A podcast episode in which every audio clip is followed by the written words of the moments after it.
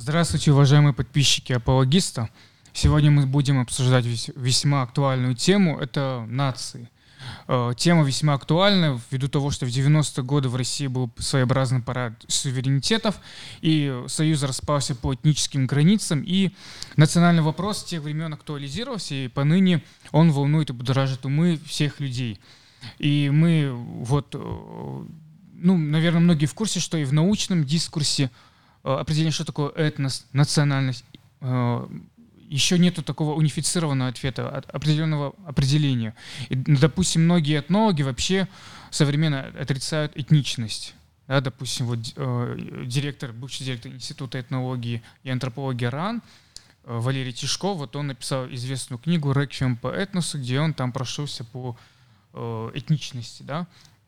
И, с другой стороны, э, многие интеллектуалы, такие как, допустим, э, Александр Севастьянов – Дугин, они постоянно апеллируют к этничности, к самости. И э, мы э, в рамках сегодняшней дискуссии подкаста попытаемся разобраться, да, что такое нация, этнос и так далее. И как вот эти явления воздействуют на жизнь каждого человека по отдельности и на жизнь социума, если брать в общем. Вот э, сначала я адресую вот вопрос первый Алику, ну и Заур потом обозначит свое понимание – вот в твоем э, понимании, что такое нация? А, ну, я вот скажу вот про Тишко и Дугина, да, что это вот э, мы центристы, это две, два человека, которые пропагандируют радикальную философию. Тишко вообще один из, э, скажем, авторов проекта по выдавливанию родных языков из школ. Вот. Ну, про Дугина отдельно можно разговаривать, веселый человек, да, который недавно заявил, что России надо договариваться с Грузией с намеком на то, что Абхазию и Южную Осетию надо будет разменять. Mm. Вот. Но мое понимание нации, оно сугубо утилитарное. Да, я вот сейчас не буду уходить в философские концепты. Нация — это вот э, некая общность, да, там, культурных, языковых, э, философских, э, и других концептов, да, которые разделяют вот группа людей. А, понятно, что этничность это как термин, который вот нация в себя включает. Вот современная нация, которая стала возможно в 19 веке благодаря промышленной революции городу, она, конечно, базой для себя берет этничность, но при этом этничность не равно нация. Для меня нация это все-таки именно гражданский а, урбанистический проект. А, этничность это, ну, так скажу немного некорректно, сельский проект.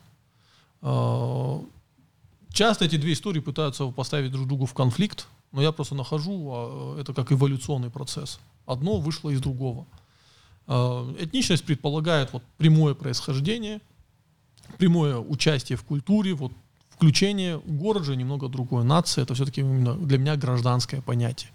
Поэтому э, я не разделяю вот эти принципы крови, принципы истинного происхождения, для меня, безусловно, очень хорошо, когда человек знает историю своей семьи, предков, апеллирует к ним. Ну, это просто круто само по себе, это, скажем так, авторитетно. Mm-hmm. но, опять же, я человека не сужу по этому. А, я сужу человека только по его самосознанию. А, нация это все-таки, это правда, это конструкт, который человек абсолютно сознательно может себе выбрать. То есть э, я, например, не согласен с тем, что человек может себе выбирать, э, выбирать гендерную э, идентичность, да, потому что она физиологически обусловлена, биологически обусловлена. Э, нация, она чаще всего исторически, этнически обусловлена, но опять же, к вам сегодня может прийти парень из Ирландии, приехать в Осетию, там сказать, я осетин, изучать астинский язык, астинскую культуру, воспитывать детей в рамках астинского общества. И ну, вы ему не можете ему отказать в том, что он астин. Вы не докажете что он больше или меньше астин, потому что у него там предки из Ирландии. Нет, он астин. Это для меня гражданская концепция. Так, ну я тоже изложу свою позицию тогда, э, что, как я понимаю эту нацию, э, это понятие нации, да, э, что такое нация вообще. И я бы тут на самом деле обратился бы к истории формирования этого явления самого по себе, да, когда понятие нации вообще возникает и по каким причинам.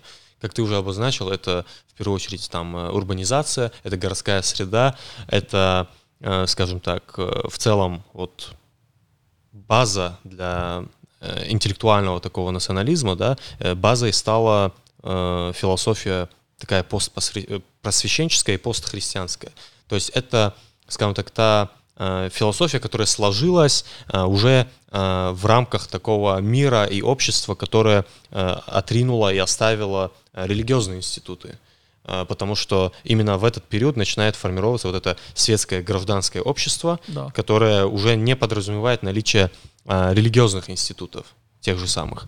Вот. И э, таким образом нация, она и оказывается конструктом, но изначально субъектами нации, тоже вот интересно, да, исторически, если посмотреть, субъектами нации кто были? Это была элита, и только Да. элита. То есть народ, он был чем-то отдельным. Э, представителями там русской нации, да, например, в империи являлись э, представители элиты.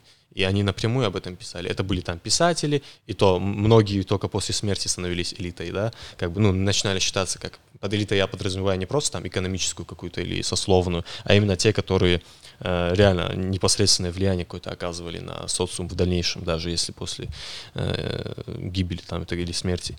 Вот. И таким образом нация это конструкт, который в дальнейшем порождает необходимость унификации. То есть тоже верно было отмечено, я тут тоже согласен, что нация так или иначе унифицирует пространство. То есть Да. огромное количество диалектов, каких-то особенностей, мелких там и так далее, это все дело в конечном итоге растворится. И проблемой э, национализма, вот э, у нас канал знаменит тем, что, ну именно телеграм-канал знаменит тем, что он постоянно критикует национализм. Но когда мы критикуем национализм, мы подразумеваем именно вот этот этнический национализм, да, э, когда речь заходит о том, что вот как бы Ну, это шовинизм. Вот этнический национализм, извини, что перебил тебя, я часто его приравниваю к шовинизму. да, да. Э, Ну, а шовинизм это деструктивная идеология, э, она, э, она не может. То есть этнический национализм, э, когда ты отказываешь другому в своем культурном пространстве, э, считаешь свое культурное пространство априори чем-то лучше, чем другие культурные пространства, ну, э, это, э, скажем, идеология третьего мира. Ну, я думаю, стало. Зорус с других позиций Да. он имеет в виду то, что, мол, э, этнический национализм это же в основном ты, ты имеешь в виду любовь к своей культуре, да, Любовь ко всему замыкание. тому, что придумано, по большому счету, потому что наша культура, именно как культура, как таковая, да, Мгм. то есть были традиции, но не было никогда национальных культур. Национальные культуры это уже потом переваривание Да. традиций, сконструирование тоже там ансамбль тут возник, там еще что-то. Ну, ансамбль что-то. это, это вообще отдельная история. Ну, это часть культуры, Да, это часть 100%, культуры, да. И по- э, поэтому, типа, это разные вещи. А человек, этнический националист, он пытается защищать и отстаивать то, что как бы придумано его как бы предками. Он- Это реально придумано, а он убежден в том, что так было всегда. Что это как бы наша самость, это наша сущность, это Ну вот- наш этос там и так далее. Ты хорошо используешь вот это слово «самость», и вот, вот когда я слышу в диалоге с человеком «самость», «исконность», это исконно наши земли, это исконно наша традиция, ну, где ты понимаешь, что ты разговариваешь с э, ну, человеком, матчасть не знает. Вот исконно, когда начинается говорить, это уже вот, ну, Что должно такое вызвать... лё- исконно, на какой хронологический, на какой хронологический период ты ориентируешься, когда говоришь исконно? Да, ну тут это уже должно вызвать легкий смешок, Да. понятно, что человек ну, немного не шарит. Вот мы такой, такую шутку придумали с э, другом. Э, Мы с- как раз вот с Русланом Акаевым, с которым мы в горах были Юждага э, недавно. Можно сказать формулу согласно древним обычаям наших предков Мгм. и что угодно после этого Да, сказать. И да. оправдать это. Ну, типа, реально что угодно можно сказать. И по большому счету так и было. Люди просто приходили, вот эту формулу, я не знаю, они произносили или нет, да, эту магическую формулу согласно древним обычаям наших предков, но в целом они просто пришли, вот есть какая-то ситуация, да, э, в этой ситуации нужно поступить каким образом? Ну, прагматично. Вот тебе, пожалуйста, вот как бы традиция тут не становится чем-то догматичным, да, то есть э, люди поступали, э, лю- люди не были настолько глупыми, насколько, Рефлексорно. да, сегодня принято считать. Да.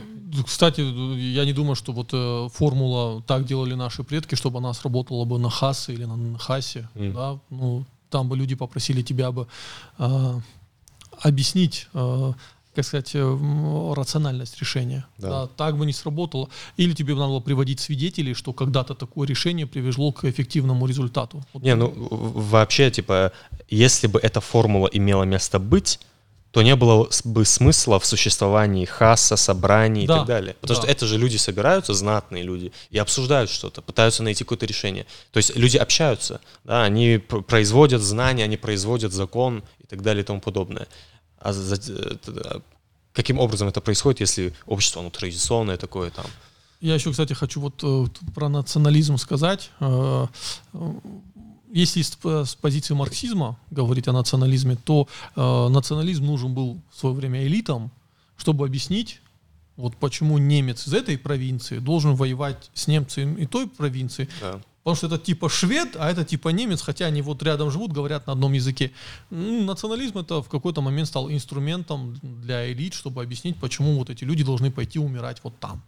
И в этом смысле, конечно, национализм он несет э, и негативный аспект. Да, потому что раньше и феодал английский мог воевать на стороне французского короля. Да.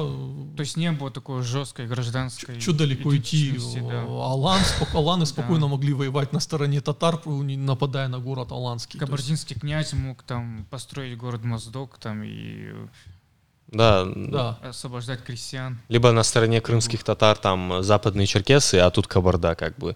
А, а- а сегодня мы говорим то, что вот кабардинцы и, и западные черкесы это все типа это единое племя черкесов. В этом-то и проблема, то, что если углубляться в этнический национализм, то такого не должно быть. Типа мы, будучи кабардинцами, должны будем сохранять свой аульский шовинизм и говорить, нет, вот эти западные, они с, с, с этими сотрудничали, с теми, они против нас там частые столкновения были и так далее и тому подобное. Ну, А- поэтому национализм, вот сам по себе он бессмысленен, если к нему не будет приставка просвещенный национализм. Когда у тебя э, группа интеллектуалов работают на то, чтобы э, вот этот инструментарий, ну, национализм это инструмент Да. да. построения общества, направить его на позитивное развитие общества, да, э, на формирование э, экспансионистской идеологии, привлечение большего количества людей в эту идеологию, создание своих там эм, культурных фишек, создание экономики. Вот многие не понимают, но э, национализм, культура, их э, вот применение в первую очередь в экономике. Потому что культура помогает создать собственную экономику. А Лучший пример, э, который я люблю постоянно рассказывать, как евреи-хасиды, которых там в Нью-Йорке там 0,01,2%, то есть там какие-то тысячные доли пол- получаются, да, они создают э, рынок э, халяльной еды, который потребляет там от 12 до 5 процентов жителей Нью-Йорка. Благодаря собственной культуре они создают для себя рынок. Вот, вот вам э, марксистское объяснение, да, вот экономическая база. Можно то же самое еще, как пример, японцев привести в Бразилии. Да, Вот эта культура трудолюбия обеспечивает им колоссальный успех. И они сам, это самая успешная расово-этническая группа в Бразилии в экономическом выражении. Они успешны и в, можно сказать, в Америке, да. То есть самые большие доходы у азиатов восточных. да. Потому что они вот эту культуру как-то свою сохраняют и преуспевают в, в по сути, шовинистической среде, да, в 20 веке, в середине 20 века японцы были группой дискриминационной, то есть их там в резервации отправляли. Но сейчас это группа, которая имеет самый, на- ну, во-первых, у них образование выше, они успешнее учатся, во-вторых, э, они зарабатывают больше белых. Э, К сожалению, э, как показывает история, что дискриминационный опыт часто некоторым группам шел на пользу, он помогал им э, в способах. э, То есть тебе не надо э, доносить до людей, почему они вот такие, почему вы немного другие, чем другие. Для, за тебя это выполняет государство, которое вашу группу дискриминирует. Вот, кстати, лучший пример со стинами, который произошел, когда э, из Грузии, ну вот подавшись э, вот этому супершовинистическому порыву, э, Звяда Гамсахурдия, все грузинское общество исторгало из себя людей, которых обвиняли в астинском происхождении. Мгм. И в Северную Осетию попадали люди, которые не считали себя осетинами. Мгм. То есть он уже давно грузин, у него просто приставка астинская фамилии. Даже есть случаи, которые я знаю, когда человек реально этнический грузин, просто его фамилия созвучна с осетинской, к нему приходили там вот там Хедриони и другие отряды, просто выгоняли. Ну, для людей это было просто способ отнять собственность. Вот есть кого можно дискриминировать, кого можно вы- выгнать с квартиры. И вот так люди попадали в Осетию, и они, э, ну, то есть уже вынуждены были встраиваться в астинское общество. И если первые два поколения это вот еще люди, э, скучающие по Грузии, по грузинской культуре и прочее, то внуки это уже там осетины, э, которые вот нас когда-то оттуда выгнали, мы это помним, а они объединены какой-то общей трагедией. Ну, вообще, травматический опыт, он же очень важен для выстраивания Да. нации. Да. Да, это как коллективная травма, это очень важный институт. Вот Холокост, евреи, Да. армяне, геноцид. Да, э, это, к сожалению, единственный способ отрефлексировать трагедию, не дать тебя ей уничтожить и использовать ее во благо для своего народа. Как бы это ну, Для будущего, да. да, печально не было. Вот астинский пример. Грузинское государство дискриминировало людей, что пошло на пользу де-факто... Э, Для самоорганизации. Да, да. Не было бы Звяда Гамсахурди, не было вот этой фашистской идеологии в Грузии, ну, Южная Осетия высокой вероятностью могла остаться в Грузии и уже была бы эффективно ассимилирована грузинами. Вот. Ну вот тут э, важен вопрос именно Э, когда мы определяем нацию, да, мы говорим о том, что вот нация, она на чем строится, да, вот э, фундамент нации, э, на культуре, на языке, там, вот, вот эти понятия. Но суть-то как раз-таки в том, что та, та или иная нация, когда она формировалась изначально, ее вот этот язык и вот эта самая культура, они же тоже конструировались. То есть это не то, что было само по себе уже готовое, и мы просто взяли и сказали, типа, вот все, кто придерживается этой культуры и этого языка, являются такими-то. То есть Э, люди, э, начиная объединяться, как бы, да, смешиваясь и так далее, начали форми- формировать вот эти самые э, какие-то общие культурные нормы и языковые нормы. Да. Это касательно и диалектов. Раньше... Не нужно вообще забывать, что в Англии элита на французском разговаривала раньше. Да, то есть это, ну... Хотя это была английская элита. Слушайте, самый лучший и... пример строительства нации, вот как конструкт, это албанцы. Mm. Ну, это же абсолютно... Э, да, был народ албанский, да, тотально вывезен в, в Османскую империю и в Египет. Люди разговаривали на трех разных языках, mm. э, но э, общее чаяние о создании какой-то великой Албании, это же, ну, на тот момент это уже было просто какой-то мечтой и конструктом, yeah. да, то есть ее уже не было, но вот они заново в своих головах, группа интеллектуалов, опять же, разговаривающая на трех разных языках, родили Албанию, и она в итоге, вот их чаяние стало реальностью. Вот вам пример. Да, поэтому, когда мы сегодня говорим вот э, на, о вопросах вот нации, национализма и так далее, то э, необходимо критиковать именно вот этот подход, да, этнического э, национализма, этнопатриотизма вот этого, да, то, что Безусловно. Вот мы замкнутые вот тут, мы ни с кем не смешиваемся. Мы не, лучше, не, чем другие. Да, мы лучше, чем другие. Ну, шовинизм это, безусловно, сопровождает вот это все дело. Хотя многие говорят, типа, нет, нет, конечно, типа, я просто, мне важно, чтобы э, моя культура сохранялась, да, но это же культура, она выдумана. Причем выдумана период там такого начала 20 века как бы. И эта да. культура, которую мы имеем сегодня, и вообще среди всех народов и Северного Кавказа, и, скажем так, э, Южного Кавказа, да, эта вся культура, она на, для нас же, она деструктивна. И нужно... В каких-то аспектах, да, безусловно. Да, то, потому что она сформирована в совершенно чуждой для нас вот этой цивилизационной матрице советской. А сама знаешь... традиция, кстати, не деформировалась так сильно, потому что, допустим, кабардинцы, осетины раньше это все равно Э, были люди, которые жили в селе. Да. Сельский быт воспроизводил да. те социорегулятивные механизмы, которые были в прошлом. То есть планика социокультурной преемственности. Ну, еще недавно в астинских селах были тархонлег. Угу. То есть человек, э, ну, как дословно переводить, человек суда. Ну, то есть это был авторитетный человек, который разрешал споры. И вот в позднее советское время вот у нашего товарища Батраза Сидамона, если я не ошибаюсь, его дед или прадед, он был Тархун Лак в Верхней Санебе. Mm. А, то есть даже в Советском Союзе это существовало, но, к сожалению, уже оно не дожило. И сейчас заново этот, этот институт не выстроишь, потому что, чтобы быть тархунлегом, надо э, обладать абсолютным авторитетом. А современное государство не допустит э, параллельных авторитетов. Э, ну, этого человека быстро объявят экстремистом. У него будут проблемы. Ну, исходя вот из этого, что мы можем понимать под сохранением нации? Что такое вот сохранить свою нацию? Мне очень не нравится вообще сохранить культуру, сохранить нацию. Это есть два процесса есть деградация и развитие. Нету вот этого, знаешь, как что вы вышли на какой-то пологий процесс и вот сохранились. Нет. Да, да. Есть два вода. Если вы не развиваетесь, значит вы деградируете. Поэтому все разговоры сохранить это, э, это пассивная позиция и трусливая позиция. Есть только развивать свою культуру, развивать свою нацию. Все. Э, попытка что-либо законсервировать, не дать этому видоизменяться, это попытка убить. Потому что вообще да. никогда такого и не было. Ну да, то есть а, традиция меняется, культура меняется. Единственное, что важно, чтобы эта традиция менялась, э, ну исходя, то есть чтобы у тебя была какая-то основная сюжетная линия твоей традиции, да, какая-то база, да, чтобы а, она вела. То есть, э, э, чтобы вы не потеряли какую-то основную важную нить. Но на это вам и нужен, нужен огло, огромный пласт людей, которые занимаются культурой, в том числе и современным искусством, чтобы они создавали контекст, вокруг которого будет ваша культура видоизменяться, это спираль. А, Вот недавно в Осетию приезжал э, Берзеч э, Кахада, да, вот э, американский черкес, который занимается современным искусством. И вот этот был тот хороший пример, когда вдруг кавказцы оказались в контексте современного искусства. Современное искусство это никогда не, это не картина.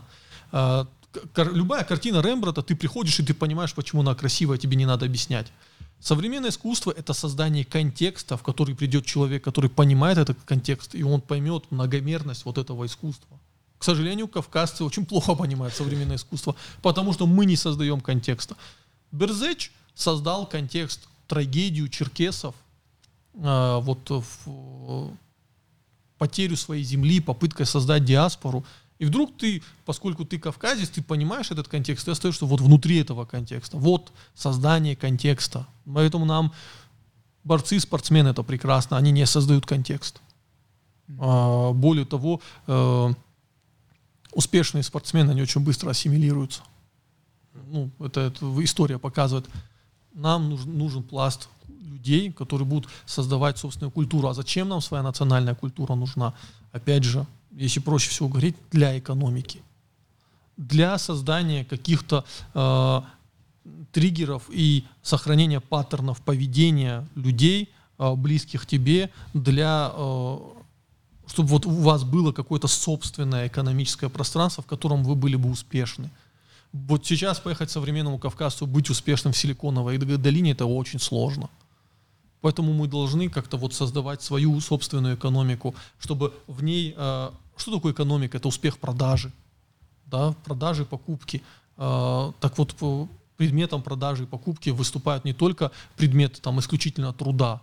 Да, э, э, высшей концепцией продаж становится продажа идей.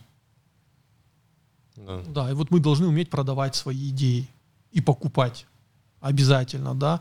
А, поэтому каждый кавказец э, должен, вот, э, это хорошая традиция, дома иметь предметы производства твоих местных мастеров. Mm. Там на стене у тебя должен, ты не умеешь играть на далафандыре, но повесь далафандыр. Это, это все, ты дома развешиваешь какие-то мемы, которые выступают для твоего ребенка триггерами, и он остается в твоем в этом культурном пространстве. Вот для чего это надо. А, я не к тому, что мы должны, что нация, она нас обособит, мы создадим свое локальное пространство. Нет, мы все равно будем оставаться частью глобального пространства. Но если глобальный мир хочет развиваться, ему надо постоянно брать новые идеи, новые сюжеты. Голливуд нуждается в новых сюжетах, новых историях. А, современная культура нуждается... Если мы один мир превратится в одну серую массу, не будет э, топлива для развития. Мы, маленькие локальные культуры, сейчас главное топливо для культурного развития современного мира, потому что сюжеты, которые давал там, Голливуд на протяжении там, э, там, последних 50 лет, они уже истощились. Хочешь крутой сюжет, едь на Кавказ, находи его. Да, многие расскажут много чего интересного, да. А это будет абсолютно уникальный сюжет. Да, да вот. Э, Но от, относительно сохранения да, нации там, и так далее, я согласен тут с Аликом, то, что сохранять ничего абсолютно не нужно. И вот эта вот риторика о том, что нам нужно сохранять что-то, это же как раз-таки есть колониальный вот этот э, штамп, который был нам навязан, что мы должны каким-то образом сохраниться там и так далее и тому подобное. Мы это обсуждали как раз вот с Кантимиром в одном из своих подкастов вот про адат и шариат в, на территории Кабарды исторической, да, то, что вот появилась традиция противопоставлять адат и вот ислам, да, вот то, что что есть какие-то хабзисты и есть э, вот мусульмане, да, какие-то тоже. Дин хабзы и адыга хабзы, да. Да, типа да, да, да. максимально вот э, э, как будто это два лагеря, хотя исторически мы видим то, что это не было никаких два лагеря, это был один лагерь, как бы, ну вот, э, по крайней мере, вот э, те люди, которые избирали вот позицию да, ислама, то, что вот мы э, идентифицируем себя как мусульмане там, и так далее, исторически было всегда обусловлено в этих обществах, э, кабардинских обществах, западно-черкесских обществах, мы видим то, что шариат с адатом, они прекрасно уживались. Люди просто, не, например, современные не понимают, что значит э, ханафитский масхаб, да, который подразумевает э, полную интеграцию там, местных традиций, если они не противоречат шариату. Один из самых эффективных масхабов, учитывая географию его развития. Да, и один из самых массовых. Как да. бы, и вообще такие люди просто столько деятелей, да, освобод... ну, национально-освободительное движение, условно говоря, да, они забывают, да, потому что это, эти люди воевали во многом под знаменем ислама, да. Ну вот э, и шариатской. на, на, насчет и- того, насколько русско-кавказская война там со стороны э, кавказцев э, это было национально-освободительным движением, это отдельная тема для разговора, Да. потому что Да, там да, никаких-. Вспоминая шейха. Мансура, Да, да. Особенно на Востоке.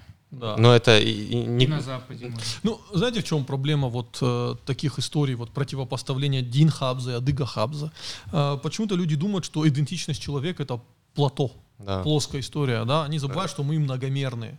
Что у тебя, что человек делится на огромное количество идентичностей, гендерная идентичность, этническая идентичность, гражданская идентичность, политическая идентичность, религиозная идентичность, да, и э, ты получаешься набор, вот ты какой-то конструктор, да, ты, ты сам себя конструируешь, э, и твой интеллект, задача твоего интеллекта эффективно вот эти конструкции в друг друга вшить.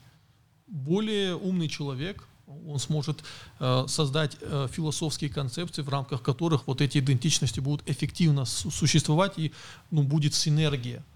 Сосуществовать они Да, будут, да, да. будет симбиоз, синергия. А, э, ну, скажем, интеллектуально несостоятельный человек, да, у кого когнитивные способности ну, не позволяют этого, да, у него он будет проживать свою жизнь в конфликте, и его это будет тянуть на дно. да. Поэтому, э, возможно, людям с, э, скажем, ничего удивительного нет в том, что более умные люди э, внутри себя содержат большее количество идентичностей, а человек более простой и приземленный содержит в себе меньшее количество идентичностей. Ну, ему просто сложно, потому что, опять же, это все надо отрефлексировать. Не каждый человек на это способен. Да, ну вот эти множество идентичностей это все-таки необходимость для современного. Безусловно. Да, это просто такая необходимость. Вот. И я вот хот- э, хотел закончить касательно того, вот сохранять, не сохранять нацию и так далее.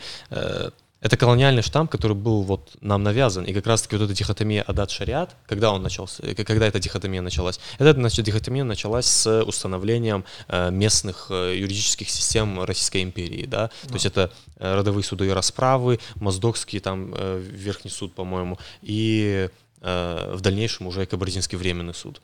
И вот эти судебные инстанции, они устанавливаются, и э, администрация решает каким-то образом абсолютно непонятно на основании чего, но вот сами вот они решили поделить то, что вот есть э, определенные происшествия, которые будут разбираться по законам Российской империи, Мгм. есть вот определенный спектр вопросов, которые будут разбираться по определенным э, адатам, да, и семейные вопросы, развод там и так далее по шариату, а, как бы и все. И на сегодняшний день вот советские мусульмане, скажем так, для них ислам до сих пор остается тем, что вот имама позвать э, во время там похоронного обряда и, и там во время свадьбы тоже типа э, Никях да, условно. да, типа обратиться к имаму. Хотя и они думают, то, что это вот наш кавказский ислам, вы нам не привносите какой-то там арабский, Арабский. ислам, да. Хотя по сути это не э, советский ислам это колониальный ислам. Это тот ислам, который вам разрешили исповедовать, и не более. Как бы э, вот этот вопрос, он как раз-таки раскрывает эту суть про то, что сохранять нацию и так далее. Нам вбили в голову то, что нам нужно что-то сохранять, чтобы мы консервировались. Почему э, Российская империя делала ставку на адат? Чтобы мы замыкались и консервировались. Почему движение Шамиля э, как бы стало чем-то таким, ну, стало маргинальным движением для Российской империи. Почему? Потому что движение Шамиля подразумевало полная, полную перестройку вообще любых возможных э, э, вот этих институтов социальных взаимоотношений в обществе, там, дагестанском, да и не только дагестанском, там, во всем Кавказе. Ну, я вот не думаю, нас, м, и Российская империя опиралась на Адат тоже постольку поскольку. Пока э, ну, там в вопросах, где Адат становил, входил в конфликт, они быстро это отвергали, потому что, опять же, вспоминая из-за чего восстан- ряд восстаний происходил э, на в Осетии. Это было как? Там приходит Российская империя и говорит, ребята, вот дорога в Грузию, ну, вы, вы наша часть, мы вас включаем все в Россию, но мы как бы в вашу внутреннюю эту кухню не лезем. Окей, в, селах продолжают проходить тархоны, нахасы и прочее, прочее. Потом вдруг приходят, говорят, так, теперь не каждый мужчина из каждого дома участвует в нахасе, а теперь вот из 10 домов вы выбираете делегата и идете. Тут один м, думает, вот я мужчина, я ношу с собой оружие, почему я не имею права голоса? Потом э, вам назначают в селах старшин, людей вообще не из села, не вашей этничности, которые начинают что-то решать. Эти старшины начинают благоволить одним, людям, не благоволить другим, из этого в селах возникают конфликты и восстания. И получается, что э, они таким образом уничтожают Адат. Э, то есть они, они даже не пытались его инкорпорировать. Поэтому тут очень трудно сказать, насколько Российская империя благоволила Адату. Она не то, что благоволила, она... Э, Адат оказался самым таким э, подходящим инструментом для того, чтобы Российская империя могла манипулировать э, сознаниями, скажем так, э, кавказцев. Почему? Потому что Адат можно было перестроить. То есть ты взял, сказал то, что вот условно говоря, э, не все мужчины приходят, а вот из десятерых одного мы выбираем. Да. Это ваш новый Адат, как бы. И если этот порядок сохраняется определенное время, это действительно становится, воспринимается, по крайней мере, как адат. Потому что э, там понятие вот там в одном ауле и в другом ауле, условно говоря, где бы это ни было на Кавказе, э, и адаты там, даже на уровне танцев, да, лезгинка, она же придумана в советское время да, как универсальный да. такой танец для свадеб. А по сути лезгинка в одном селе и в другом селе, они отличались. Например, лезгинка — это танец лезгин. Ну, кстати, да, тоже. Все, да. как бы на этом закрыли. У нас есть свои танцы, но в итоге вот, вот колониальный штамм, все кавказские да, танцы да, — это лезгинка. Да. И да. то, кстати говоря, лезгинка — это не танец лезгин, как бы по большому да, счету. Это просто универсальный... В смысле, э, у лезгин даже э, одежда, одежда, она не такая, как у... То есть да. вообще вот Северный Кавказ, э, северокавказский вот этот образ, да, черкеска, папаха, вот именно такая папаха, как вот эта каракулевая, да, и так далее. Вот этот образ, он стал универсальным для всех кавказцев, в том числе и для э, ю- Южного Кавказа, да, то есть это вот исторический шерван какой-то, да. это вот э, лезгины, там, Азербайджан современный и так далее. И это все воспринимается как одно э, единое такое северокавказское культура, вот как будто северокавказская культура, она это единственная форма культуры, которая на всей этой территории существует. Хотя на самом деле таких э, э, скажем так, пространств культурных можно там, по крайней мере, на 3-4 региона Легко, можно да, поделить, поделить. поделить, да. И это мы можем замечать даже вот на уровне того, и что... Почему-то культура Центрального Кавказа, там, которую астины и кабардинцы, вот вот эта одежда, она вдруг стала исконной одеждой для всех. Да, да, да. Да, и почему-то другие народы, э, это исконно наша одежда. Ну, блин, у вас была, вы что, я крутая одежда. Да. Да? Ну вот навязали всем, что вот э, то, что на Центральном Кавказе, это было исконно для всех, и теперь э, почему-то люди вот сами народы начинают играть в эту игру, когда они пытаются вот, э, если это исконное, значит мы вот в это оденемся, так это вот свое куда-нибудь там. Да-да-да. Вот я, я как раз общался с молодыми лезгинами, которые жаловались, они говорили, типа, вот мы черкесофобы, потому что вы нам навязали вот эту северокавказскую модель э, культуры, типа, и, и они ставят музыку свою, да, да, типа традиционную, не национальную, традиционную музыку. Национальная там как раз-таки она вся однотипная. Даже ислам и Этляшу можем отнести в национальную музыку, если захотим типа, э, они традиционную музыку свою ставят, их традиционная музыка, она практически ничего общего не имеет с э, традиционной музыкой, даже не то, чтобы там э, Центрального Кавказа, аварцев каких-то.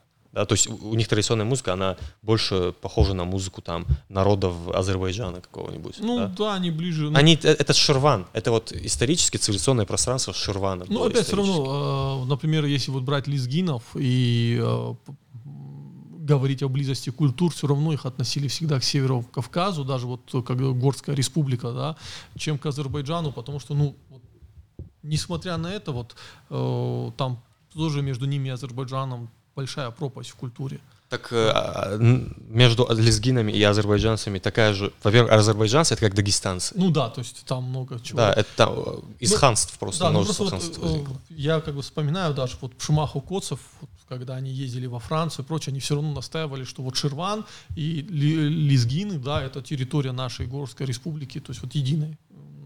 Мы от этого не отказываемся. Вот у них все равно какой-то вот взгляд на Лезгинов был как на э, ну, ты знаешь, как, э, вот, например, я вот э, сравниваю историю лезгинов и Астин, и вот борьбу э, Южной Осетии за свою независимость и Лезгинстана, да, но я просто ну, тысячи параллелей нахожу. И, возможно, вот в внешней оболочке культурной мы не очень похожи, да, но какие-то вот поведенческие э, истории, да, вот попытки выстроить свои государственные институты, ты прям вот, ну, будто бы калька, хотя никакого вот постоянного общения между там лесными братьями из Лезгинстана и там э, э из Адама Хас Южной Осетии ну, не было. Но происходило все похоже. Видимо, какая-то цивилизационная цепочка все-таки есть. Ну, безусловно, да. это один большой регион Большого Кавказа, это все-таки такое э, единое пространство, учитывая, что тем же самым упомянутым там Ширваном, да, зачастую валиями Ширвана были там какие-то черкесы, например, такое да. тоже бывало в истории. То есть, понятное дело, что исторически, как бы цивилизационно это может быть одно такое большое пространство, входящее в еще большее какое-то пространство, а внутри оно тоже подразделяется. И это разделение, оно может идти до бесконечности, до того, что вот мы, я индивид, там, э, вы тоже вот каждый по отдельности индивид там и так далее. Э, это естественным образом как бы заложено во всех нас, и тут важно то, чтобы это все дело не идеологизировалось до такой степени, чтобы это привязывалось к, к крови да, человека, и чтобы это не доходило до э, вот этих э, конфликтов, до того, что вот этнический национализм сам по себе начинает порождать э, понятие этнической культуры, да, этническая культура, как она может быть, учитывая то, что любая культура, она формируется на стыке там разных каких-то традиционных установок и так далее, и что культура как феномен возникает тоже в 19 веке, как понятие такое, да. типа культура возникает в 19 веке. До этого, что такое культура? Это мертвая традиция. Вот традиция, она перестала быть актуальной, и люди пытаются это сохранить каким-то образом, каким-то образом преобразовав и э, приспособив к современной реальности. Ну, это, это, по-моему, советское понимание культуры. Я бы немного другое брал. А как по-другому? Я бы к культуре относил э, ну и попытка конструировать что-то новое. Ну, безусловно, да. это и конструиция, э, да. это конструкция ну, нового. процесс, когда ты просто берешь старую базу, ну, этот гегелевский э, тезис, антитезис, синтез. Ну, да. и ты просто вот постоянно по этой э, спирали движешься и, и все. То есть вот ты создаешь культуру изначально, но тут важно именно вспомнить, тут ключевым является не то, что ты создал культуру и все, это вот вечная стабильность, рай там и так далее, в котором надо пребывать в рамках этой Стабиль... культуры и не развивать. Есть одно, одно мое сильное убеждение, что стабильность это исключительно ад. Да, это, да, это да. стабильность это ад. Факт. Да. И вот, вот эта культура, в рамках которой ты будешь пребывать, что это как бы э, что-то такое законсервированное, которое нельзя ни в коем случае менять. Культура — это не религия. Да, вот религию, догматы религии нельзя ни в коем случае им противоречить и как-то пытаться их изменить. Потому что если ты попытаешься изменить, ты уже там сектантом станешь каким-нибудь. А культура — это как раз-таки то, что изначально сконструировано. Да? Это то, что изначально сконструировано, и нужно людям напомнить и как бы просвещать людей относительно этого, то, что ваша культура, она сконструирована какой-то элитой. Значит, мы тоже там и будущие, право, да, конечно, будущие элиты как раз-таки конструировать. Ну, это большая проблема вот на Кавказе среди вот, вот старшего поколения, которое пытается молодежь дать по рукам э, за любые попытки э, привнести множество. Да, есть, э, есть такая вещь, как вкус. Есть плохие новшества. Ну, например, когда я вижу женское платье с этими... Ну, это просто, это безвкусица. Да? Потому что, ну, э, э, у тебя же должна быть органичность, не какая-то дешевая эклектика. Или нарисованные газыри вот. Да-да-да. Должен быть вкус. А, тебе нужна культурная прослойка, которая будет делать это хорошо. Да? То есть, э, которая будет экспортировать это красиво. А, а у нас пытаются по рукам дать любому каждому, который пытается ну, что-то привести в новое. Эм, тут просто наше, тут, тут, тут должен быть некое общественное там мнение, которое к чему-то относится негативно, к чему-то позитивно, но опять же без тоталитаризма, когда ты пытаешься там э, тем запретить, этим запретить, этих вот обрезать, этих так, это не так. Попытки запретить э, говорят о том, что э, ту базу, которую ты защищаешь, она, видимо, неэффективна, не конкурентна, э, что единственный способ ее существования это запрет. А что вообще может быть, по-твоему, являться фильтром? Для формирования такого прокрустового ложа, да, ну, формирования новой культуры, да, то есть через какой фильтр мы должны пропускать, чтобы вот это не противоречило какой-то вот ну, ну, нашему пониманию нормативности, чтобы это не да. противоречило. Я думаю, что, к сожалению, опять я свидуюсь тому, что э, человеческий фактор, элита. У тебя должен быть институт, который выпускает национальную элиту. Э, для наших маленьких народов реально достаточно одного э, исследовательского учебного заведения, которое будет э, выпускать историков, э, культуролог, культурологов, э, которые будут, вот знаешь, как создавать пространство, вот этот фильтр, через который это будет проходить. Поэтому нам нужны, вот, э, нам нужны музеи современного искусства, только нашего, контекст должен быть наш. Да, да, да. Нам нужны э,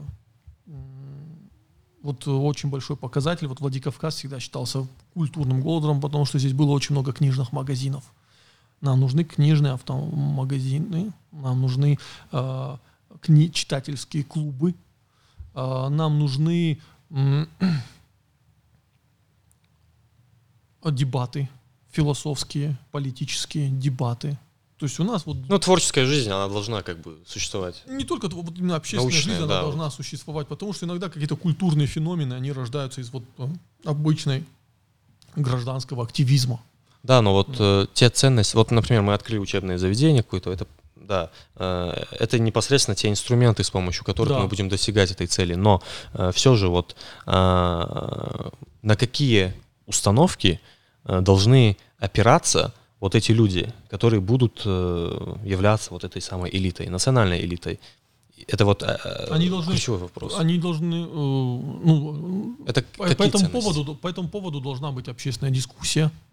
По этому поводу должны быть разногласия, должен быть большой спор. Возможно, этот институт в скором, ну, например, в, в рамках астинского сценария этот институт скоро распадется на два института. Это будет хорошо. Будет конкуренция. Одни будут читать правильным то, другие будут читать правильным это. Они будут вот эту э, вот этот спор выпускать в общественное пространство, и уже в общественном пространстве это будет проходить синтез, отсеиваться. То есть Э, Если я сейчас скажу, что вот должны быть такие-такие установки, это будет просто пустое заявление, Да, да, да. которое можно будет оспорить. Тут э, надо понимать, что традиции спустя 500 там, или 1000 лет они поменяются. Они поменяются спустя 10 лет. Надо это понять. А вопрос в том, насколько мы эффективно сохраним основную мысль существования нашего народа. Кто выразитель такой основной мысли? Ну, в Осетии, наверное, Коста. Да, в Осетии, наверное, э, поэты, э, и, которые писали, говорили об этом, да, там Гадиат Исика, Алихан Токаев и прочие. То есть вот твоя интеллектуальная элита, которая, слава богу, у нас появилась, да, в 1937 году их всех расстреляли, уничтожили. Но, по крайней мере, они могли создать какой-то... И э, их продукт, продукт Коста, это абсолютно модерновый продукт, надо понимать. И Да, что безусловно. дать почитать Коста э, человеку, э, там, который сто лет до него жил, он его не поймет. Но я понимаю, что то, что писал Куста, это гораздо более эффективно и более приближено к жизни, чем вот какая-то Установки жизненные. архаика. Да. Да. Поэтому я буду ориентироваться на вот, э, на вот таких людей, Но вот которые опять- при жизни были маргиналами, которых ссылали, которых безусловно, да, это обвиняли в экстремизме и прочем. Лю- любая идеология в целом, она и начинается вот с каких-то маргиналов, они вот э, что-то делают, а в дальнейшем это дело уже разрастается, там, Да. школа мысль там появляется и так далее. Да, вот э, если мы говорим вот о такой субъективщине, да, как я вот, например, решил бы этот вопрос, э, опять же, вся критика моя вот национализма, она заключается в том, что национализм сам по себе не то чтобы там э, этнически только, Мгм. да, но вообще в целом любая разновидность национализма, она пытается полностью э, сконструировать, э, полностью пытается ответить на все э, вопросы, да, на, на все вот, заполнить все ячейки общества. То есть, условно говоря, у нас есть государство, оно национальное. У нас есть э, как бы история, она обязательно национальная. Э, у нас есть понимание там культуры, это обязательно национальная культура и так далее. То есть вот эти границы, которые ставятся. Причем я делаю оговорку, когда мы говорим наши, да, наши это кто? То есть я, например, считаю, что на Центральном Кавказе в целом, это исторически, если мы посмотрим, в каком-нибудь там, 17, с- начиная с 15-16 веков, заканчивая там каким-нибудь 18 веком, я, например, убежден, то, что вот центральный весь Кавказ — это одно культурное пространство, по крайней Да. мере. И на сегодняшний день во многом мы до сих пор это можем замечать. А это центральный Кавказ — это что? Это вот КБР, КЧР, э, это Ингушетия, Осетия, Чечня. Вот это э, один большой такой культурный регион. И когда мы говорим «наши», если мы говорим там о формировании национальной идентичности какой-то, да, безусловно, гражданской идентичности, и в то же время я, например, могу рассматривать вот такую, такой вариант и только в том случае, если идентичность вот этих, скажем так, э, республик современных, она будет как бы как единая, то есть что- чтобы люди понимали, что это в целом одно культурное пространство. Безусловно, чеченцы, они, может, немного уже сместились, по, по понятным историческим причинам, там, начиная с периода имама Шамиля, мне кажется, это Ну да, началось. влияние дагестанское колоссально. Да. Да. Хотя, вот, опять же, чеченцы точно так же, они остаются в то же время и частью центральной кавказской культуры. Поэтому если мы говорим о формировании конструированной идентичности, то есть мы выяснили, что идентичность это конструкт, что мы можем сконструировать любую идентичность практически. Ну не, не любую, вот я не согласен, мы любую не можем. Есть идентичность, которая легко встраиваться ну, в реальный мир. А имеет которая... основание. Мы да, можем имеет основание, любую да. идентичность, имеющую основание, оправдать и да. как бы сконструировать. Вот. И опять же, я обозначаю вот, например, на конкретном примере то, что мне кажется, если мы пользуемся все-таки идентичностями, а все равно вот поиск идентичности это что-то если мы глобально посмотрим, у всех практически уже есть все идентичности. Наш mm-hmm. поиск идентичности — это такой постсоветский синдром. У да. нас мы не успели, это вот Мадина Тластанова как раз ее цитата, то, что вот поиск идентичности — это постсоветский синдром. Мы пытаемся найти эту идентичность, которая мы у нас не успели построить. Нет. Да. Э, на, на, мы в, нацбилдинг на Кавказе продолжается. Да, да. Очень он... коряво, но продолжается. Мы не успели построить Супер коряво, да, да. Я, я бы сказал. И, во-первых, э, понятно, что, а, опять же, речь об иерархии идентичности. Сегодня я чеченец, но я представитель Северного Кавказа. Я Астин, я представитель Северного Кавказа. А, а, потом, опять же, а почему так? Может быть, я вот чеченец и все. Там я Астин и все. Ну, это легко доказывается быт, бытом. Да, что, например, вот э, браки вот даже вот современные Осетии и Кабардес браки, я постоянно вижу э, остино-кабардинские браки. Там сюда приезжают, туда приезжают, и а. это я не вижу, что это бы воспринималось как вот брак, вот прям, ну, понятно, что межнациональный брак, но как-то очень легко он воспринимается. Хотя брак с представителями уже более дальних народов, он уже воспринимается болезненно, знаешь, как-то уже реагирует. А если там э, девушка выходит замуж за кабардинца или парень берет жену в кабардинку, как бы ну, в этом ничего удивительного нет. Ну да, да, и все, понимаешь. Опять же, разговаривая там с Иордан, вот э, коллажи делает прекрасный художник Заина Саед, да, она, э, ну, у нее бабушка Кунду, бабушка или прабабушка Кундухова, Астинка. То есть, ну, ты будешь говорить с любым черкесом, там найдешь кабардинца, будешь говорить с Астином, там найдешь э, то есть и наоборот. Да, да, да. Вот. А проблема нации, то есть вот критика нации с моей позиции, она в чем опасность? Например, осетины, ну вот у нас есть свое эффективное, ну, пока нет, но надеюсь, оно будет эффективно, свое собственное государство Южной Осетии. И вот ни в коем случае национализм остинский, он может очень быстро э, срастись с э, государством. Ну, то есть у нас сейчас нет национального государства, мы в республиках, но вот появилось у нас национальное государство, и вот этот ваш астинский национализм может срастись с, скажем, государственностью южно-астинской, да, астинской, вот сейчас тоже меня за это, вот за это мне надо поругать южно-астинской, астинской, и он может стать инструментом э, уничтожения другого мнения. Он может, то есть в этом смысле твой национализм вдруг начинает выступать инструментом этатизма, да, и уничтожения э, вот личной свободы человека. И вот в этом опасность национализма. Когда ты получаешь свое национальное государство, твой национализм вдруг начинает работать именно на государственный аппарат по уничтожению личности человека. Mm-hmm. Вот этого ни в коем случае нельзя допустить. А, национализм, он должен оставаться способом а, выстраивания. Да, Идентичности но, в целом, да. Но такой. не порабощения человека. Mm-hmm. А, вот э, я в этом вижу большую угрозу. То есть этатизм несет опасности для кавказцев.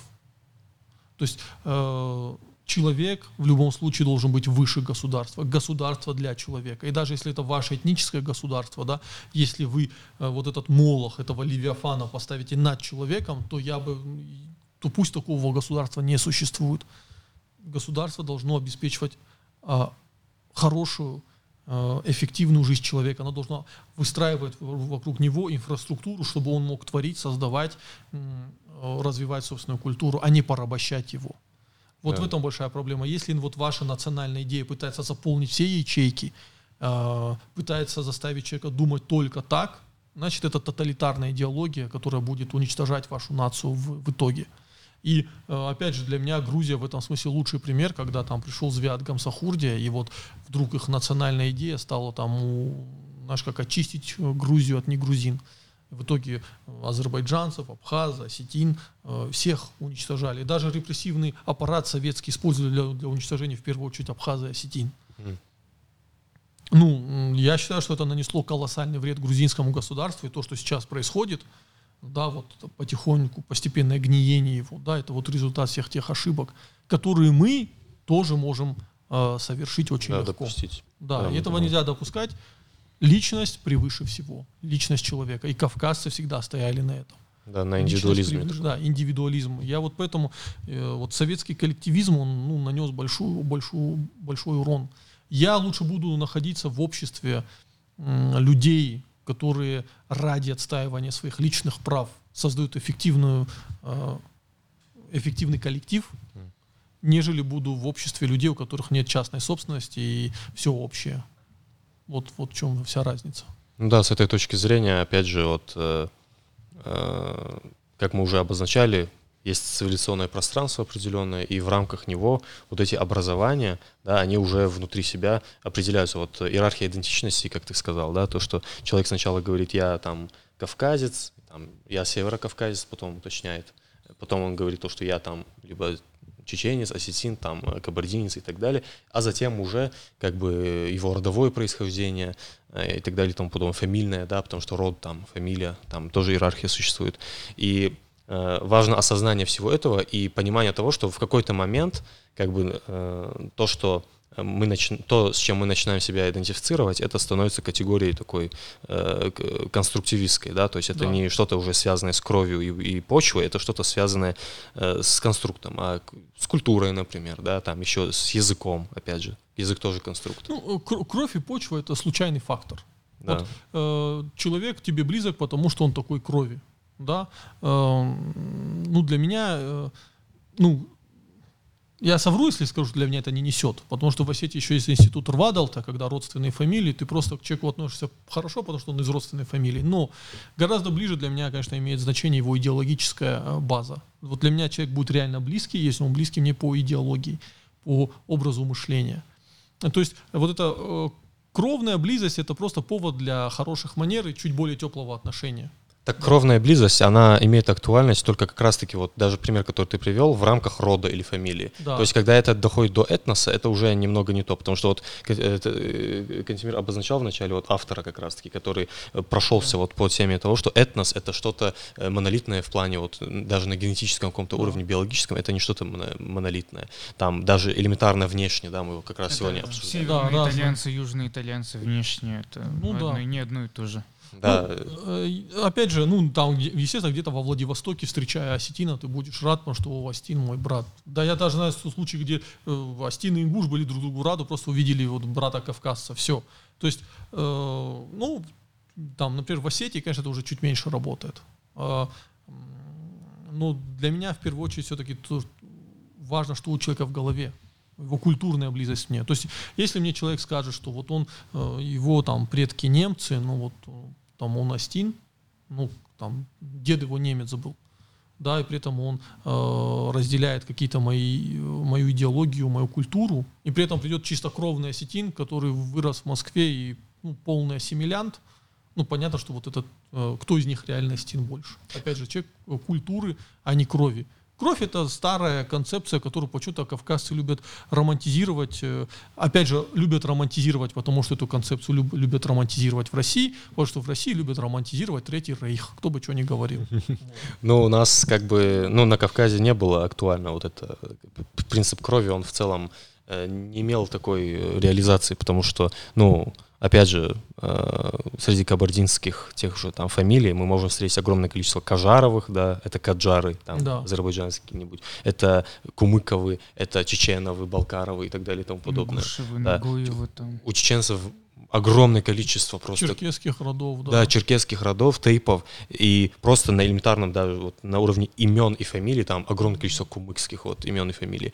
У осетин с кабардинцами, ну это вообще можно не обсуждать. И у балкарцев с непонятно. И осетинами. у балкарцев с да. осетинами. там- Слушай, у Астин с ингушами, Да, бы что да, да, кстати, говорил. кстати, да. Просто вот есть фамилии, по которым ты реально не поймешь, откуда реально э, эта фамилия. Потому что, ну, опять же, вот было джираховское общество. Да, ну, там и осетины, и ингуши, и вот ну, там читаешь заметки одного путешественника ингушского общества, через пять лет есть другой путь астинского общества. А, опять же, это же проблема в том, что люди, э, мы же, мы же э, свидетели 21 века, и мы привыкли вот это вот в географии, когда тебя в детстве решут вот это закрашивать карты. И ты привык, что есть четкая граница.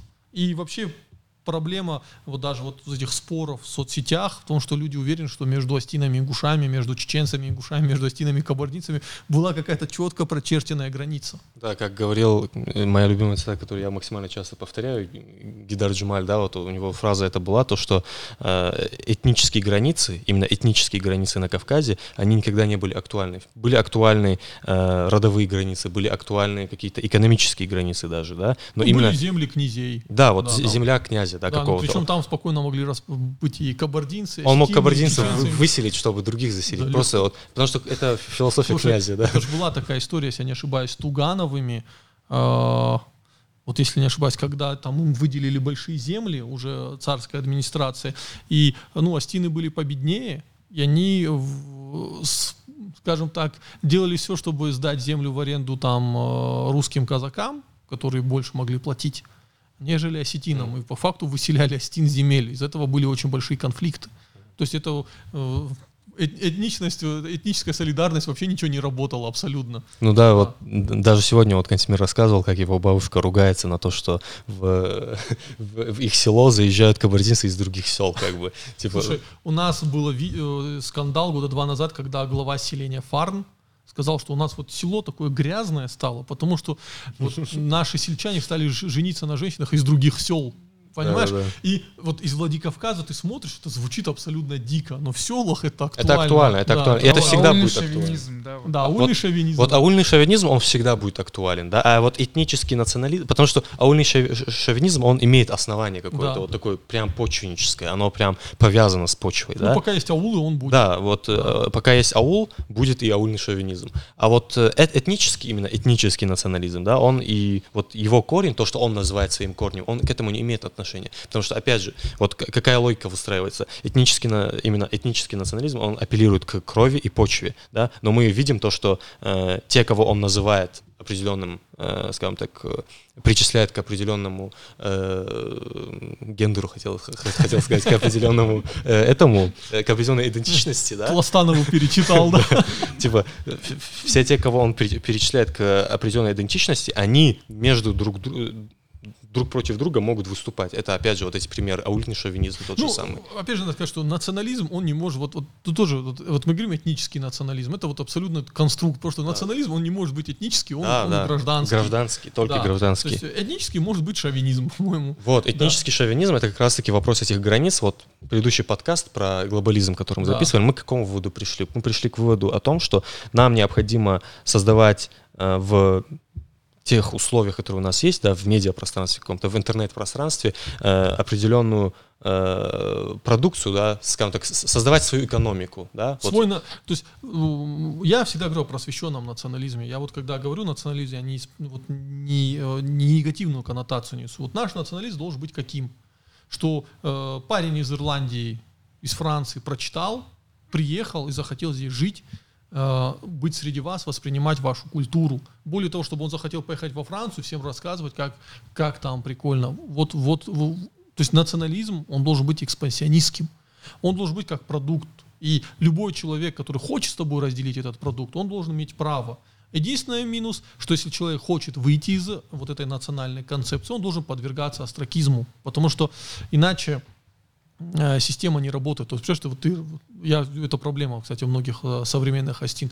Вы родились в астинском обществе. Вам всю жизнь вашу выстроил астинский хионизм, да, там ваши папы мамы получили должности благодаря ему, там родственники помогали и прочее. Э, вы жили лучше, чем другие, благодаря вот всем этим астинским институтам взаимопомощи. Да? Но вы вдруг выросли, оказались такие умные, сказали, да мне ваше астинское общество нафиг не нужно. И это ваша позиция, это слава богу, но вы должны быть подвергнуты астракизму, э, то есть вы больше в этом обществе, вам не должно быть комфортно жить, вы не должны разделять его блага. Иначе это общество, это которое он будет постоянно терять. То есть, э, знаешь, как э, общество инвести, инвестирует в каждого индивида, да, с расчетом на то, что этот индивид принесет прибыль для этого общества создаст какой-то культурный продукт. Если он просто покидает и становится частью другого общества, он должен подвергаться астракизму. Это, кстати, астракизм главный, э, главный институт, механизм в либертарианстве, да, иначе бы люди да, между да. сообществами бегали. Вот и все. Ну, это свойственно и в целом э, нашим традициям, скажем да. так, вот Хочешь в, в регионе. Прийти, раздели, мы тебя примем, раздели нашу культуру, поживи среди нас, мы тебя примем. Хочешь уйти, не обижайся, обратно тебя уже никто не Да. примет, и блага ты, наше общество, оно тебе никаких не даст. И вот тут возникает главный вопрос национализма, да, там, черкесского, остинского. Вот что дает осетинство? Вот человеку простому, да, не, не пассионарному, э, не идеалисту, простому человеку надо объяснить, что ему дает остинство. Я могу легко объяснить это. Оно дает э, солидарность родственную. Да, вот этот остинский хионизм, когда тебе помогут. Да. Ты не останешься один на один с Левиафаном. Вот ну, случилось что-то, тебе родственники придут, помогут. То есть на данный момент в современном российском государстве это просто лучшая плюшка, да, вот, э, которую тебе может дать ну, там твое общество. Но учитывая образ жизни людей в Центральной России, конечно, Да. это большое преимущество. Конечно, хотелось бы, чтобы у нас были при этом э, вот там паспорт Южной Осетии. Выдается каждому Остину. Я вот в- э, выступаю с таких позиций, что Остинское государство не может быть эффективным, если оно там... Каждый осетин по принципу крови, да, вот тут он работает, должен иметь право получить паспорт Южной Осетии. Или же если этот человек там пришел в астинскую культуру, э, создал астинскую фамилию, есть открытый перечень астинских фамилий, он, человек, по идее, должен быть институт, чтобы человек мог добавить свою новую астинскую фамилию, да, и вот э, впоследствии по каким-то заслугам, по участию в астинском обществе тоже получить паспорт. Паспорт должен тебе давать возможность безвизовый режим по всему миру, там особые условия инвестиций, ни- низкая налоговая ставка и прочее. То есть это, конечно, в идеале. Вот, вот э, путь моего национализма.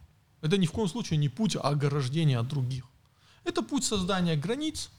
Да, человек должен, э, чтобы человек к вам пришел, он должен преодолеть какую-то трудность небольшую. Да? То есть границы это неплохо. Границы это просто м, способ вот, устройства этого мира. Они не Упорядочивание да, реальности. они не должны быть непреодолимыми.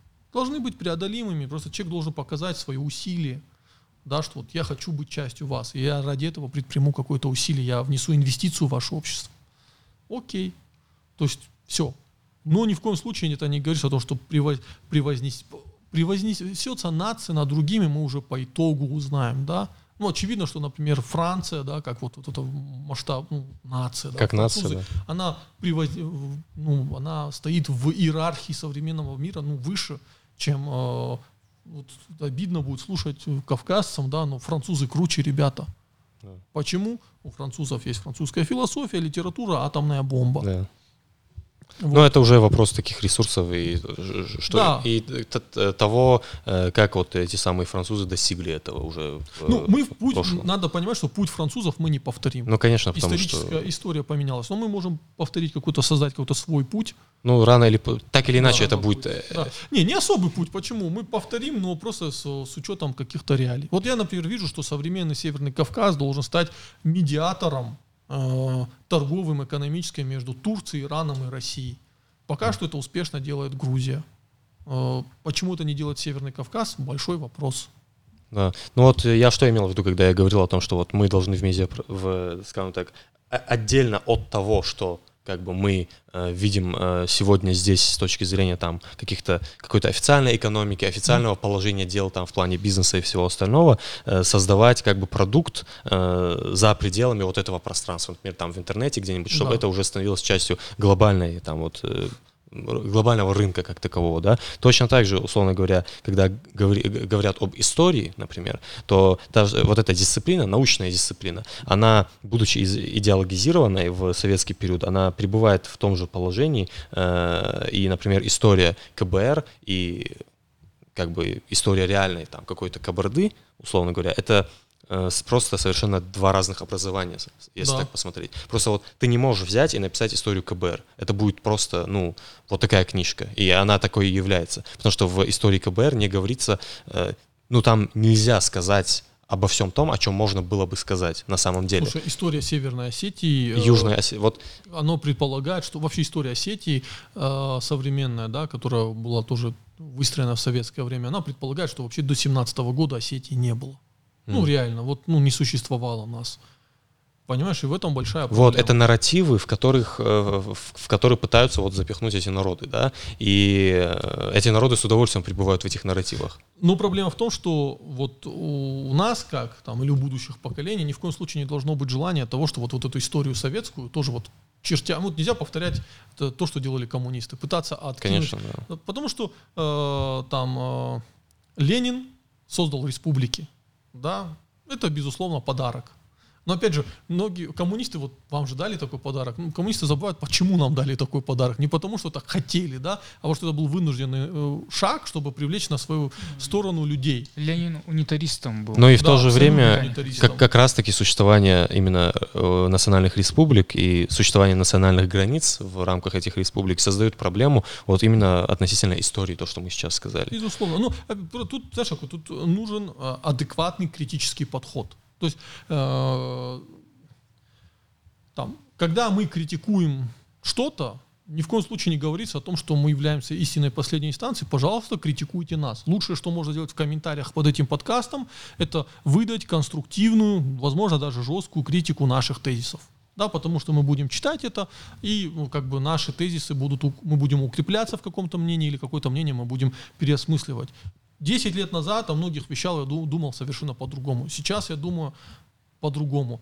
Э, в этом нет ничего удивительного, потому что ну, ты не можешь не меняться. Твоя мысль должна развиваться.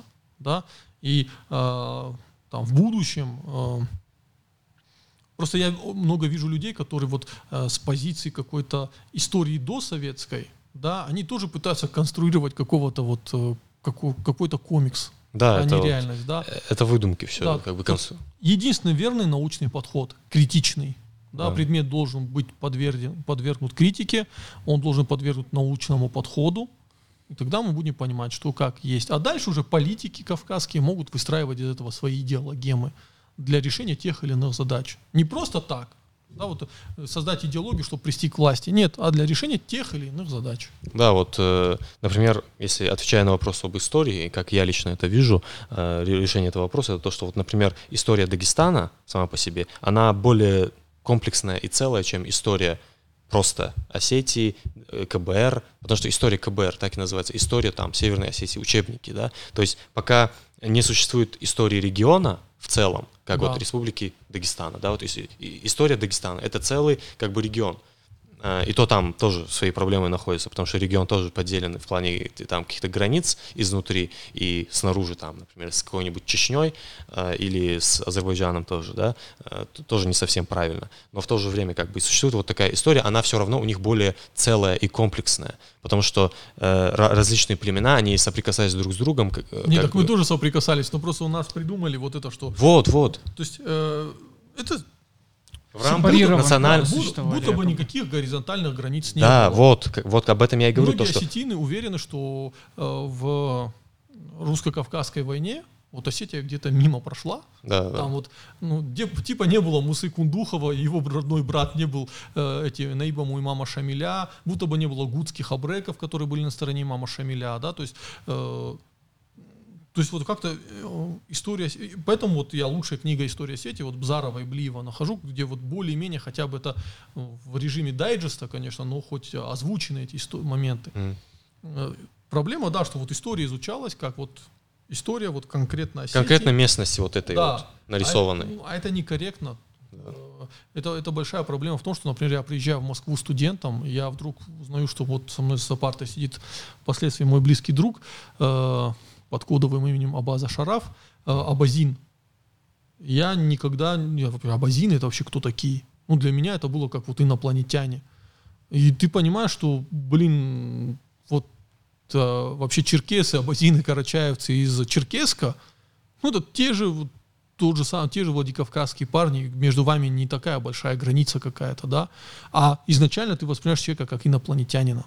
Да, и история региона в прошлом вот, вот этого, да, как бы КЧР. Вот да. ты, ты сейчас назвал КЧР и вот Северная Осетия, да. История вот э, этих двух республик — это история одного региона. Да. Поэтому я и говорю то, что Дагестан, будучи конфедерацией, условно говоря, уже готовой, да, такой, условно, э, ее история более полная и комплексная, чем история Осетии отдельно взятой, КБР отдельно взятой, да, КЧ. Да Поэтому и речь идет, и в, в том числе вот э, этот гражданский национализм и так далее и тому подобное, он актуален. Скажем так, что теперь в школах истории Осетии нет. Ну да. Да, это- так что, ребята, просто берите книги. И у нас истории КБР Да. нет.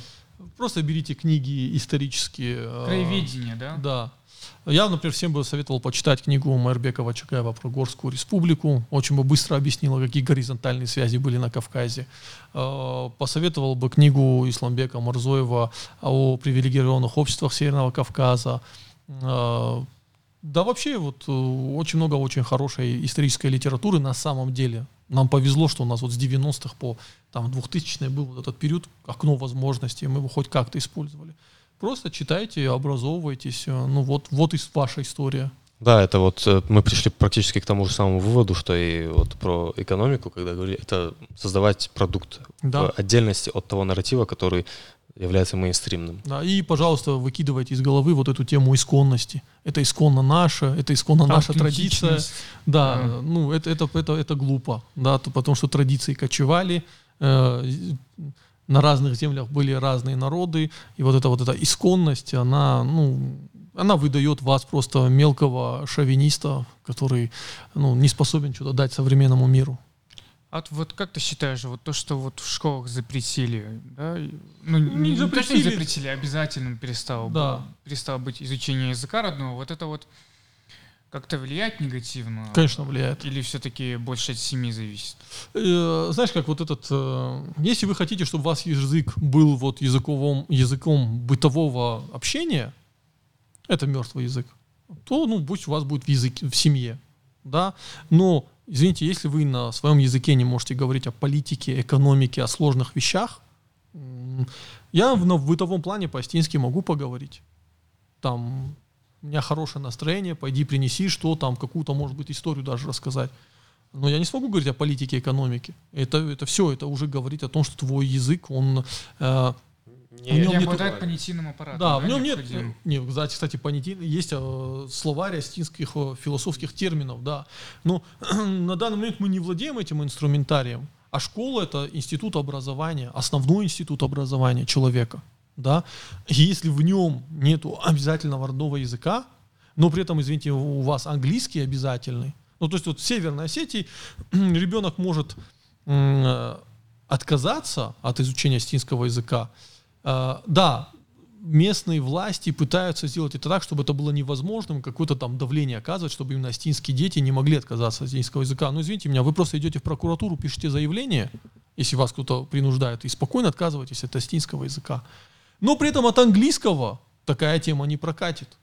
И у меня возникают вопросы, а мы в, э, где живем? Это республика вообще- Северная Осетия или что это? В школах-то и родной как английский изучается, как Да, какой-то иностранный, то есть преподавания нет на родном языке. Вот, вот Нету ключевой билингвального фактор. образования. Вот Да. у нас, слава богу, в Осетии появилась аланская школа. Единственная школа на всю Северную Осетию, в Южной Осетии таких школ даже нет, где идет билингвальное образование. Где дети учатся на астинском и на русском языке. Это единственный нормальный вариант, который может быть. И я не понимаю, в чем проблема. Если бы я жил бы в Татарстане, будучи астином, я бы очень позитивно смотрел на то, чтобы мой ребенок учил татарский язык. Изучение языков, вот многие вас спрашивают, а зачем мой ребенок должен учить это, да, я же не представитель вашей нации. Слушайте, изучение языков способствует улучшению когнитивных способностей ребенка. Вашего ребенка с ним ничего плохого делают, его учат. Да, то есть пусть ребенок учит э, астинский, татарский, балкарский, черкесский, понимаешь? Да, как правило, у билингвистов деменции не бывает. Это Да, очень редко. это- Особенно если человек в сознательном возрасте выучил. Да, то есть нового. это, это очень хороший механизм развития мозга. В чем проблема? Но э, ну, вот есть такие там люди, как вот Тишков и прочие, да, которые уверены, что мы должны все ассимилироваться, и у нас, э, ну как, изучайте ваш язык добровольно, а к русскому языку такой вариант возможен? Добровольное изучение русского языка. Ну, есть скажет, ну, что русский язык знать практично, на нем, на Да, нем 200 это, миллионов ну, разговоров. Но я могу из своего аула не выходить, и Не, я могу сказать, что будет. более практично английский язык. Ну, Вот если в Мос- вот это в общем. Да, в Москве Да. вообще я постоянно там гуляя по центру, вижу, как дети на английском говорят. Я знаю очень много русских семей э, в Москве, которые своих детей там нанимают филиппинок няни, Мгм. которые с детьми говорят На- на английском на языке. английском. Ну, если мы будем говорить о практичности, ребята, вы- э, э, Английский язык и богаче. Да, кстати. в вопросах практичности выиграет только английский язык. Ну Да. давайте тогда так в эту игру играть. Ну мы, мы же давайте объективно быть. Э, Извините меня, языков- из-за языкового вопроса началась вся та история, которая сейчас происходит на Украине. Да. И я считаю, что вот эта тема с родным языком в России это тоже подрывная деятельность там, третьих сил, которые вот э, хотят э, подвергают угрозе целостность Российской Федерации вот такими законными э, проектами. Вот вам да, почему нет? Ну вот в завершение я хотел бы последний вот такой аспект обсудить, э, коротко, чисто в форме вопроса. Вот мы определили, э, что такое для нас нация, что такое там история, что такое культура, мы практически обозначили. Вот ты упоминал про астракизм, да? Да. и про то, что определенные люди, они не вписываясь в определенные рамки, будут э, подвергаться этому самому астракизму. То есть они будут, если так можно сказать, выписаны, да, из осетин, Да. например. Или, ну, шире возьмем, из северокавказцев они будут выписаны. Ну, это добровольное решение. да, ну, типа, ты сам захотел так жить там. да. Вот. И ты привел в пример там девушку, которая, условно говоря, наденет короткое платье.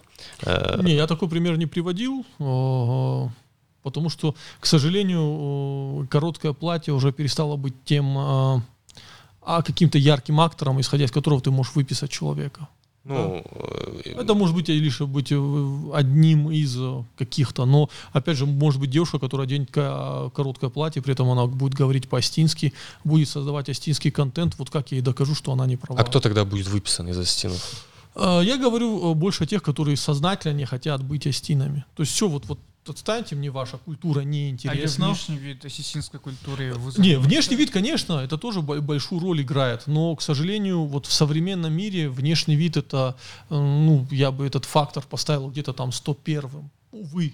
Да, тут Ну, ты- уже это все, да. да, не- ты не не можешь. э, я знаю огромное количество девушек, ну не огромное, много девушек вот в Осетии, у которых есть наколки, ну татуировка. У некоторых очень крутые. Я знаю, как Коста Хитагурова накалывают себе.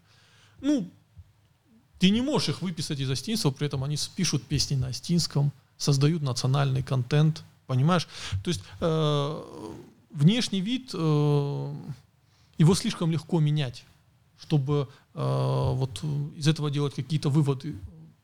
И я с удивлением для себя один раз обнаружил, что мне, причем не астинка, а русская девушка, э, мне в мой инстаграм писала, там и не раз, э, какие-то даже темы с ней обсуждал, ну, очень аргументированно обсуждает, соглашается, где-то спорит.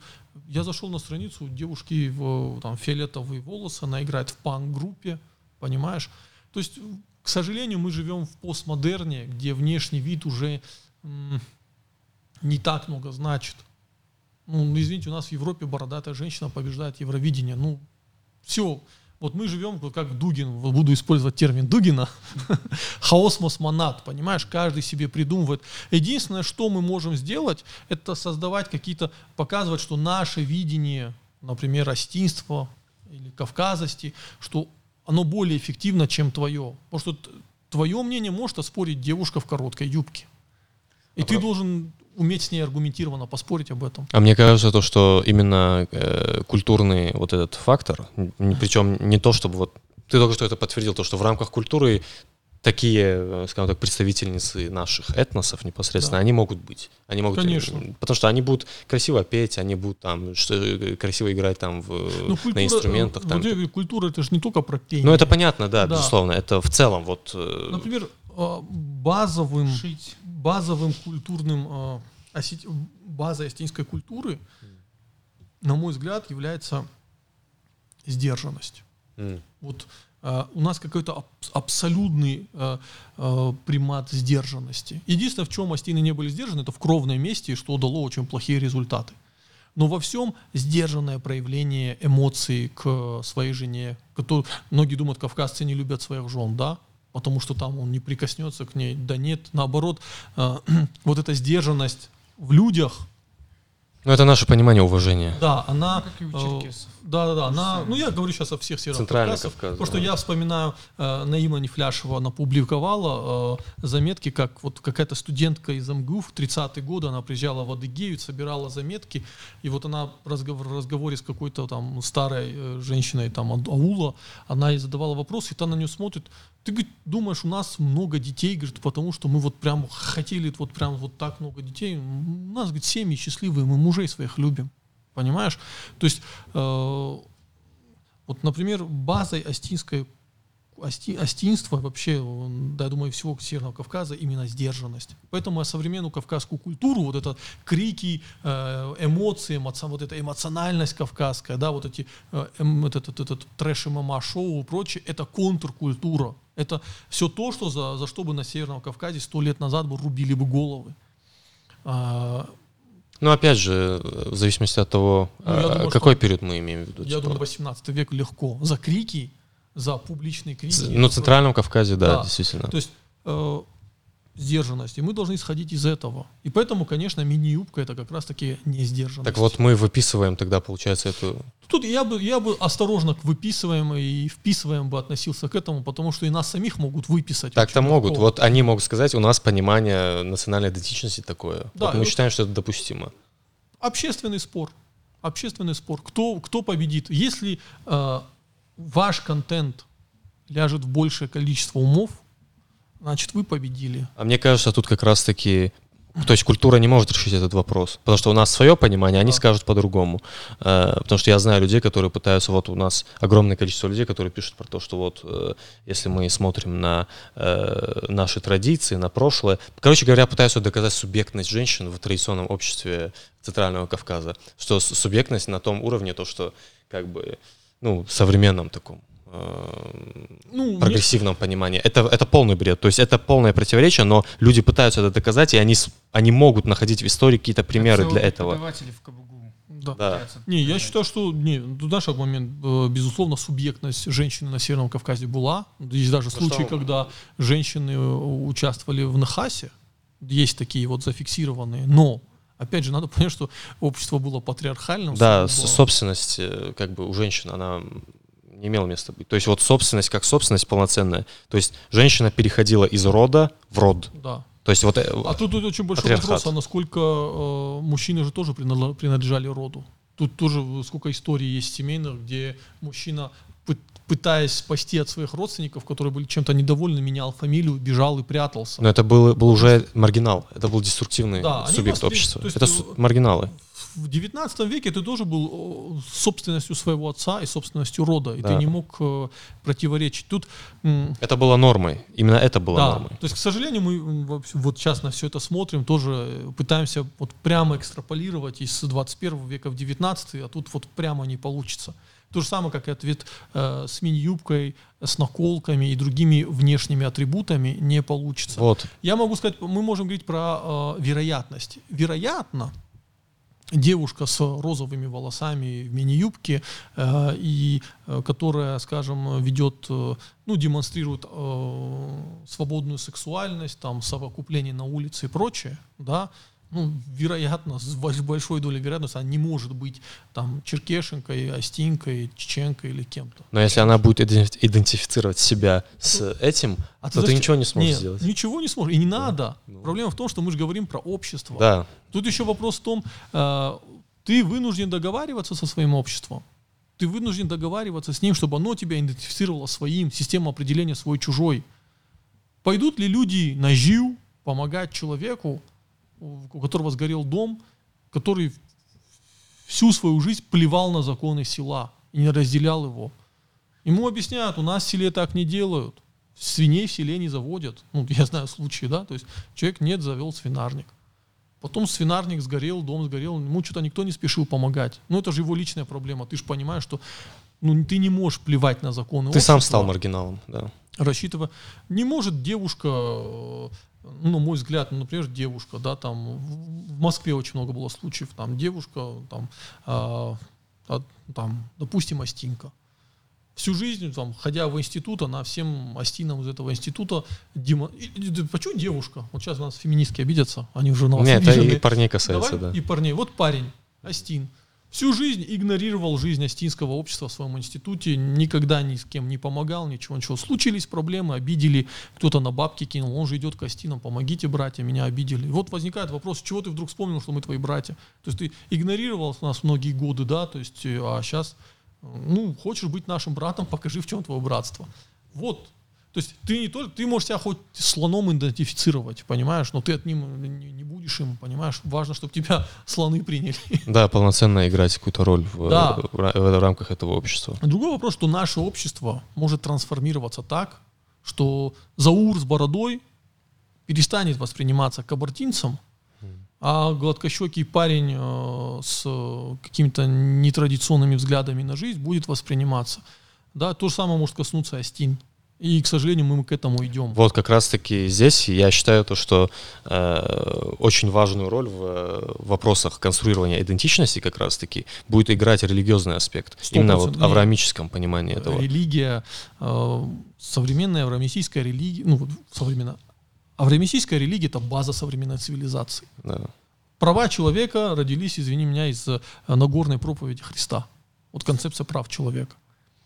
Ну, ты, ты никуда от этого не уйдешь. А религия, просто роль религии, она снижается резко и сильно. На роль религии придет что-то другое, да. Возможно, может быть ренессанс религиозный, мы не знаем. Возможно, будет... Мне э, кажется, он уже происходит, этот ренессанс. я, ну, я не могу сказать. Вот, вот тоже- Причем именно по миру, это не касается нашего региона или именно России, но в, в мире же это зафиксировано. Тут, тут знаешь, какой вопрос? Этот религиозный ренессанс, это э, ренессанс или сдох перед смертью? Вот, вот в чем вопрос. Понимаешь? Это как вот Ну. интерес, вот э, актуальность осетинского в последнее время. Это э, вздох перед смертью или реальный ренессанс? Это все зависит конкретно от конкретных людей. Ну вот именно с помощью религии можно будет выписать и феминистку, Фильтр, и... тот самый фильтр. Да, вот. Да. Э- э- это идеальный инструмент именно как фильтр, если, конечно, вот э, он будет обладать актуальностью в обществе, потому что если у нас секулярное общество, то э, мы не можем апеллировать религии. Ну, астинское общество, э, ну, оно же не монолитно в религиозном плане. Да. И поэтому э, религиозный фактор ты у Астин не, у тебя не получится использовать. Поэтому мы и говорим то, что мы берем регион в целом, то есть вот Северный Кавказ в целом. Да. Вот в отношении этого есть христианское население, среди кабардинцев есть христиане, например, Э, да даже и среди балкарцев есть христиане, именно христианские общества. И есть, условно говоря, вот мусульмане, да, Да. Мусульмане так сложилось их большинство. И вот есть вот э, две вот эти категории, которые регулируют, являются фильтрами э, в идентичности общей, потому Да. что вот эта идентичность, она все-таки В не религия. итоге среди астин или среди кабардинцев может сформироваться большой слой э, людей, например, атеистов убежденных, которые выстроят свой фильтр. Мы вот Мгм. тоже должны это понимать. Ну И- вот, главное, чтобы этот фильтр не входил в противоречие с э, большинством. Да, да. Ну, опять же, все зависит от того, от конкретных людей. Вот в этом плане я абсолютно не разделяю марксистскую идеологию, что все зависит от общественных соци- социальных процессов, все зависит индивидуально от людей. Ну, э, как верующие люди мы не можем верить в концепции, что все все предопределено какими-то социальными конструктами, да, Да. все предопределено конкретной волей человека, да, то есть так наша религия предполагает существование нашей воли абсолютной, да. Наука, например, не предполагает существование воли. Вы можете послушать Спиранского, который объясняет, что все ваши решения пред- пред- предопределены химией, биохимией Ну, вашего вообще в мозга. нейробиологии доминирует такая Да. концепция. Я, например, не разделяю. Я разделяю, что вот, Создатель дал мне волю выбора. Да? То Да. есть я могу быть на стороне добра, на стороне зла. Я могу каждый день делать этот выбор. А, И вот от нашего выбора зависит, какой там в будущем будет этот фильтр. Он, в итоге может случиться так, что этот фильтр нас выпишет легко. Да. Ну Вот. Ну, я думаю, можем завершать тему. Да, в принципе, разобрали этноцентризм и другие вопросы. Да, надеюсь, будет много-много критики в комментариях. Я думаю, будет Да. достаточно много.